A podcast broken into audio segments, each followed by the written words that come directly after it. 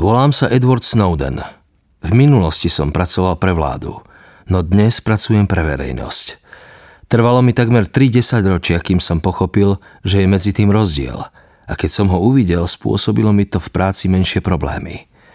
Výsledkom je, že dnes sa usilujem chrániť verejnosť pred osobou, ktorou som bol v minulosti – pred špiónom americkej ústrednej spravodajskej služby a Národnej bezpečnostnej agentúry, ktorý si ako jeden z mnohých mladých informačných špecialistov v ich službách myslel, že sa podiela na budovaní lepšieho sveta.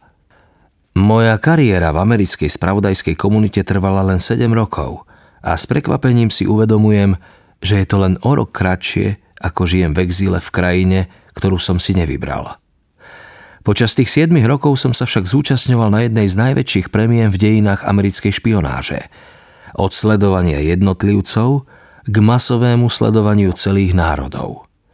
A ja som svojou troškou domlí napomáhal technologickej uskutočniteľnosti toho, aby jediná vláda dokázala získať celosvetovú digitálnu komunikáciu, naveky ju uchovať a podľa ľubovôle ju prehľadávať.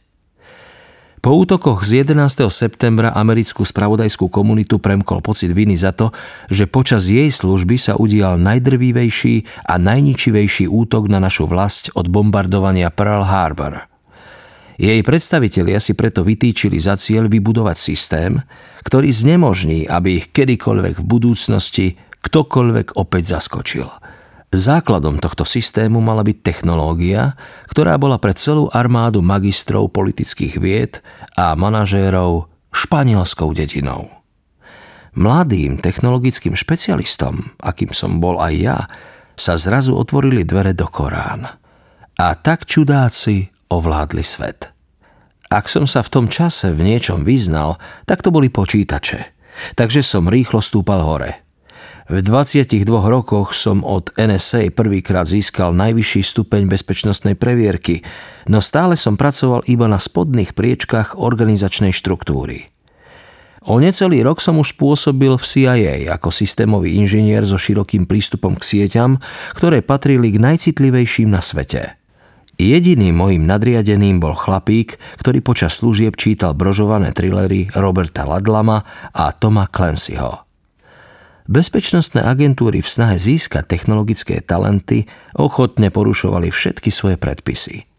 Za normálnych okolností by nikdy nezamestnali nikoho bez bakalárskeho titulu alebo aspoň nejakého pomaturitného vzdelania a to som ja nemal. Podľa starých poriadkov by ma nemali ani len vpustiť do budovy. V rokoch 2007 až 2009 som pracoval na americkom veľvyslanectve v Ženeve – bol som jeden z mála technologických špecialistov nasadených do cudziny s diplomatickým krytím a mojou úlohou bolo priviesť CIA do budúcnosti s prevádzkovaním jej európskych pracovísk a digitalizáciou a automatizáciou siete, ktorou americká vláda špehovala cudzincov. Moja generácia nielenže prebudovala prácu spravodajských služieb, kompletne sme predefinovali, čo špionáž vôbec je – pod špionážou sme si nepredstavovali utajené stretnutia a mŕtve schránky, ale dáta. Ako 26-ročný som navonok pracoval pre Dell, no opäť som bol príslušníkom NSA. S podobným krytím ako ja pracovali takmer všetci technologickí špecialisti v mojom veku. Poslali ma do Japonska, kde som pomáhal so zriadením globálneho zálohového strediska NSA, mohutnej tajnej siete, ktorá mala zaistiť, že aj keby sídlo NSA pri jadrovom útoku ľahlo popolom, agentúra by neprišla o žiadne dáta. V tom čase som si neuvedomoval, že budovanie systému s cieľom vytvoriť trvalý záznam o životoch všetkých ľudí bolo tragickou chybou. Do Spojených štátov som sa vrátil ako 28-ročný a hneď sa mi ušlo hviezdne povýšenie, keď zo mňa spravili technického styčného dôstojníka zodpovedného za vzťahy Dellu zo CIA.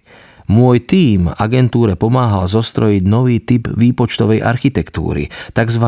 cloud – bola to prvá technológia, ktorá umožnila každému agentovi bez ohľadu na vzdialenosť, nech sa fyzicky nachádzal kdekoľvek, dostať k akýmkoľvek potrebným dátam. Slovom, Úlohu zabezpečovať tok spravodajských informácií vystriedala úloha prísť na to, ako tieto informácie naveky uchovávať a tu zasa nahradila úloha zaistiť, aby boli univerzálne prístupné a dalo sa v nich vyhľadávať. S týmito úlohami som sa konfrontoval na Havaji, kam som sa v 29 rokoch presťahoval v rámci novej zmluvy z NSA. Až dovtedy sa ku mne dostávali len informácie, ktoré som nevyhnutne potreboval na plnenie svojich čiastkových úloh a nemohol som z nich vyvodiť konečný cieľ tejto práce. Až v tropickom raji som sa konečne ocitol v postavení, v ktorom som zbadal, ako do seba všetko zapadalo. Ako ozubené kolieska obrovského stroja, z ktorého vznikol systém globálnej masovej špionáže.